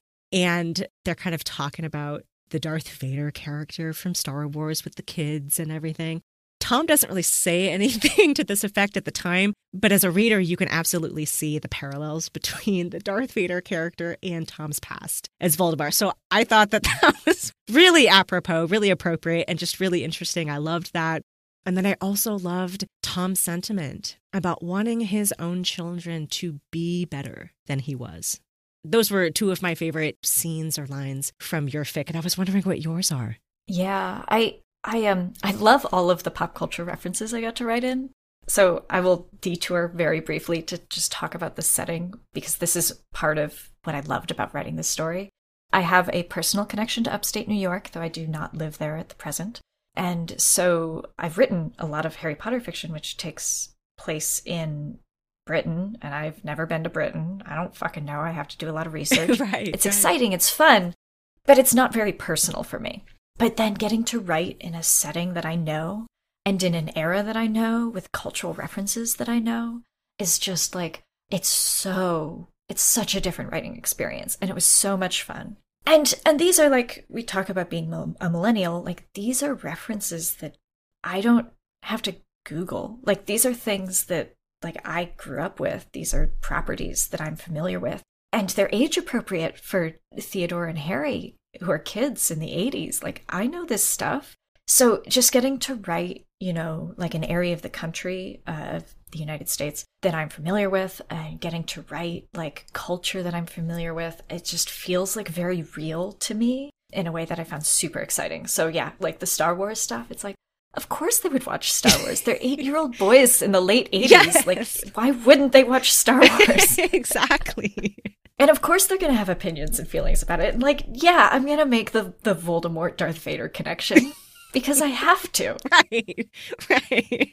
Uh, that part where Nott is like casting glances over at Tom while the kids are discussing Darth Vader was just so great. it was my favorite thing. Well, and and like the other thing is I get to wink at other fandoms because I got to include Nott comparing himself to Obi Wan. And Obi Wan and Anakin is not the biggest, but it is a reasonably sized ship from the prequel trilogy. So, like, oh, okay, so if Voldemort's going to be Darth Vader, then obviously Nott is going to be like the slash pairing of choice of for course, him. Of course. um, so it's just, you know, like I love these sort of like meta jokes I get to put in with pop culture references. But um but I do think actually you picked out one of my other favorite lines, which is the wanting his children to be better than he was. The end bits where we finally get to see Tom confront the choices that he's made, like admit them because this this whole story is him like really not fully wanting to admit the things that he's done, not out of really shame for them, but it's it's more like he doesn't want to have to face the idea that these are his past, that there is a break, that he has elected to change his life priorities. He, for at least the first half of the story, kind of postures as though he could do this again. He could just pick it all up, being Voldemort again at any moment, right? And Nott very clearly realizes that that's not going to happen. I would say he realizes that fairly early on after they start having these discussions. But he like allows Tom to come to that in his own time. And when Tom is finally the one who's able to say, "No, I I'm not Voldemort anymore. At least I'm not Voldemort in the sense of I'm, you know, a warlord running a revolutionary terrorist group in in magical Britain. I'm not that. I'm never going back to that. That's not going to happen for me. My priorities are around raising my children because he has two children by this point. He has fully taken on the role of Theodore's father. And I just I want to like live out the rest of my life like this. Is uh that's a really big thing for him to be able to do. And it's big for Harry to get to like finally see his father. And it's big for Nott to realize that his partner is actually like committing to this. This is like the final line of commitment.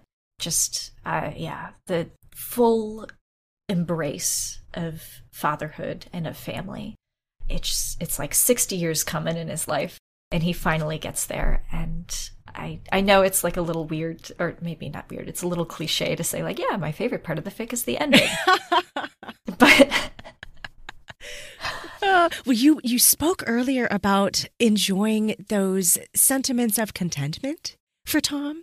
You mm-hmm. know, at the end yes. of these stories, and I feel like that's exactly what you gave him there. Because you're right, he has that moment of embracing this new life with his partner.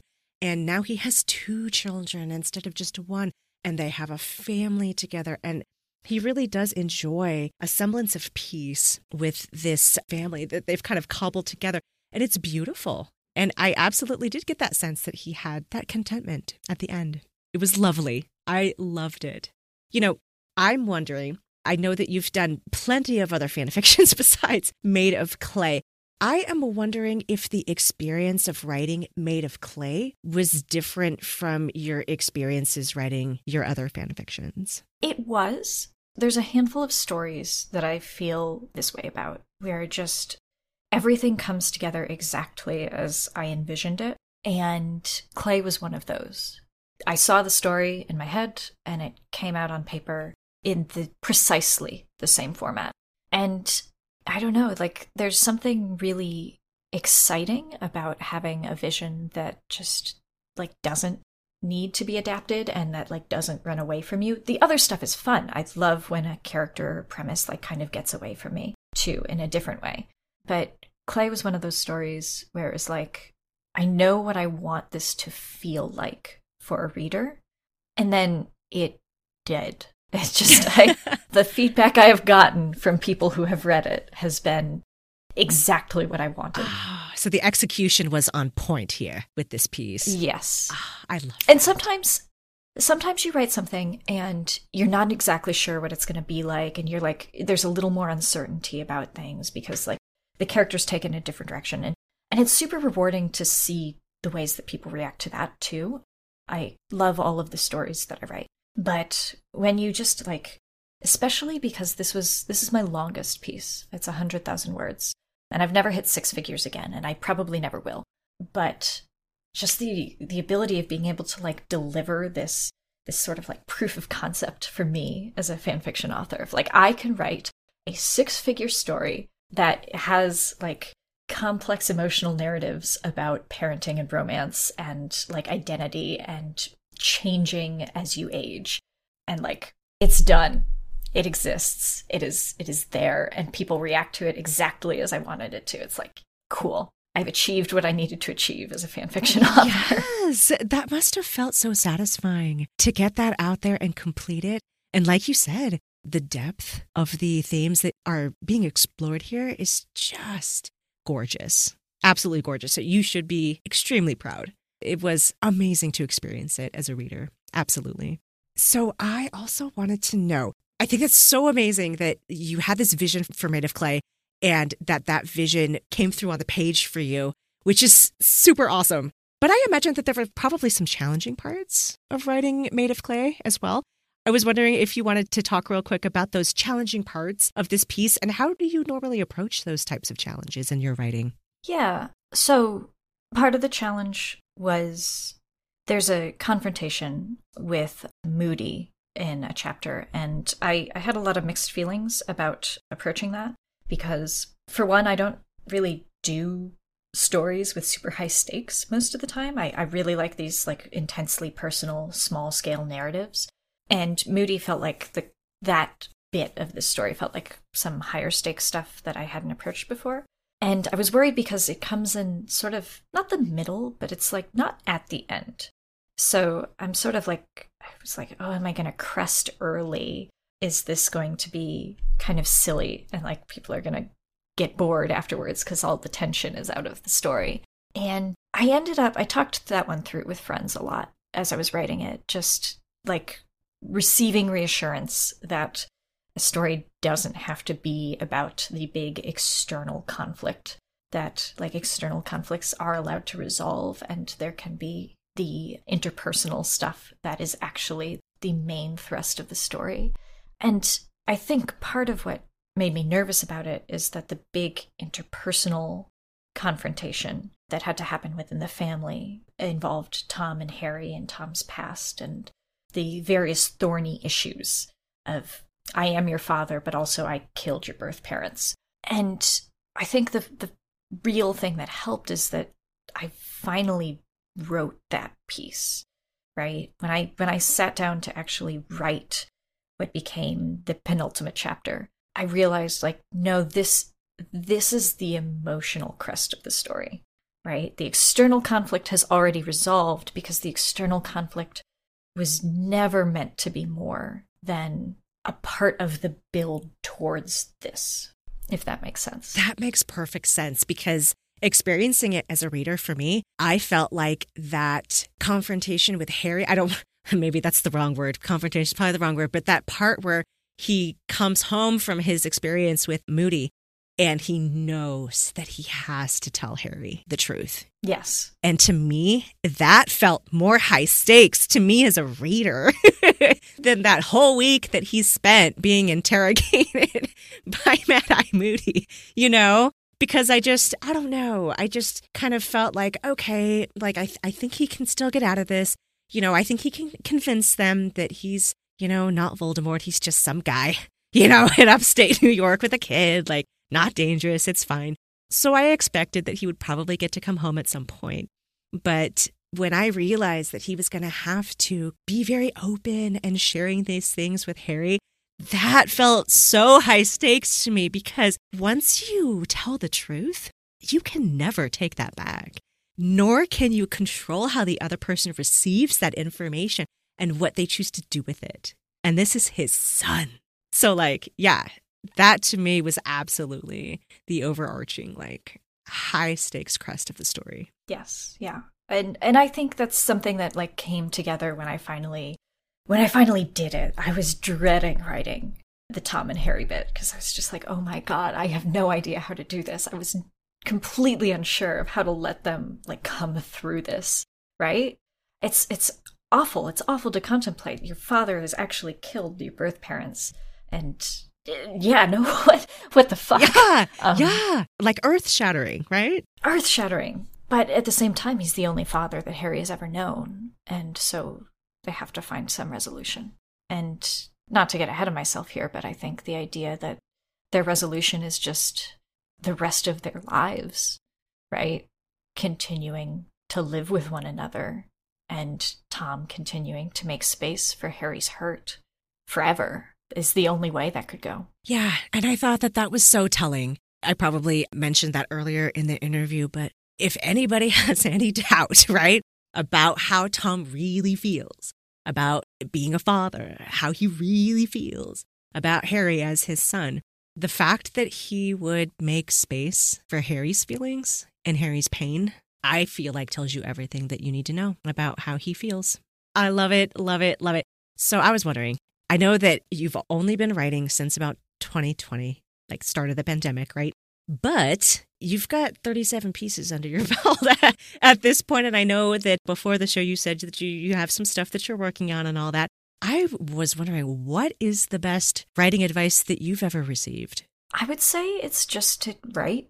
I know it sounds very basic, but the thing that I see most often holding people back and that I've let hold myself back sometimes in the past is is just this idea that there needs to be like not even perfection but there needs to be something something else going on there. You need to hit an arbitrary word count mark for a day in order to be productive or your stories need to have a certain like depth of theme or maturity of concept or whatever. I don't care. The idea that like there's any sort of hurdle you need to jump over in order to justify writing it's just going to be an excuse to not write. And then if you are not writing, you're not producing anything, you're never going to finish, you're never going to get better, you're never going to tell any stories at all, let alone good ones. And so the best writing advice is taken a lot of forms, but I think one of my favorite forms is something like write 200 words a day or 100 words or 50 words. Like for me, I have a sense of what a productive writing day looks like. I have a sense of my sort of max word count in a day. I have a sense of sort of like what's an easy word count for me to reach in a day. And I think this is all very individual and it's all very based on like the fact that I've written a decent bit of fan fiction at this point. So I have a lot of practice identifying these numbers. But for just like a new person or someone who's unsure of these things, I would say write 200 words a day because it gives you something that you are building on. And 200 words can be a complete story, or 200 words can build towards a longer story. I mean, I do generally think that like starting with the goal of a one shot is more productive for most people than starting with the goal of like a chaptered story.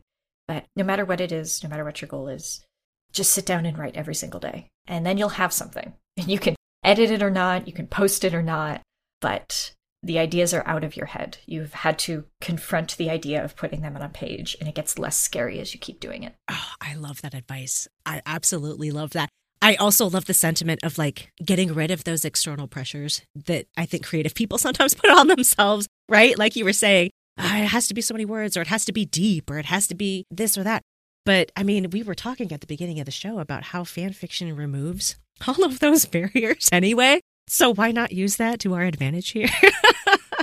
and kind of remove those shoulds from ourselves, right? When we're pursuing these creative endeavors. And I love that advice about uh, 200 words a day, right? Because then you have something, yeah. like you said. Oh, that's awesome. That's beautiful. Thank you so much for that. We are getting to the end of the show here. Before we close out for the day, I wanted to ask if you have any other fan fiction writers that you wanted to shout out on the show, real quick. Yes, uh, I'd love to shout out my friends in this little weird Voldemort circle. So I have two people I'd like to name. The first is a Lady Leaf, who I'll spell that. Uh, it's Y L E T Y L Y F. Mm-hmm. Um, who is also a Voldemort writer, but really loves Snape's character, writes a lot of Voldemort and Snape together, and really loves the parallels between sort of like these two, you know, maligned half bloods. One of those people I mentioned who likes the idea of Snape as a villain, which I just think is fun, you know, letting him be bad this time instead of having to like repent and beat himself up over everything. And the other person I'd like to name is Metallomagnetic, who writes a lot of Voldemort rare pairs, which is near and dear to my heart. I love Voldemort rare pairs as well. And well, obviously, this whole conversation is Voldemort. right, right. Um, um, who has a, a really big story where Tom is in a relationship with himself. So Tom Cest, a time travel type story where Tom and Voldemort come together. Voldemort raises young Tom Riddle, and then their writing is just really energetic and exciting. And it's like a very recognizable canon Voldemort for a lot of people, whereas I know that like my version of Voldemort can be sort of a mind bend. But their Voldemort is just as like I, I think very relatable to me. There's a lot of familiarity in the way that he feels and experiences emotions. And they always bring that out in their rare pairs.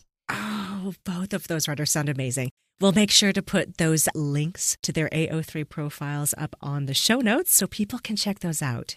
Those are all of the questions that I have for you today. Phantomato, do you have any last words for us today? Oh, just thank you for having me on. I really enjoyed this conversation. This has been absolutely wonderful. What a great conversation. I had so much fun speaking with you today. Thank you so much for joining us. Check out their stories on AO3 and give them some love. You can find the Fanfic Maverick online at fanficmaverickpodcast.com, on Tumblr at Fanfic Maverick Podcast, on Instagram and Twitter at Fanfic Maverick, and I can always be reached at fanficmaverick at gmail.com. Thank you all so much for listening. Don't forget to subscribe, and I will see you all next episode. In the meantime, keep on rolling.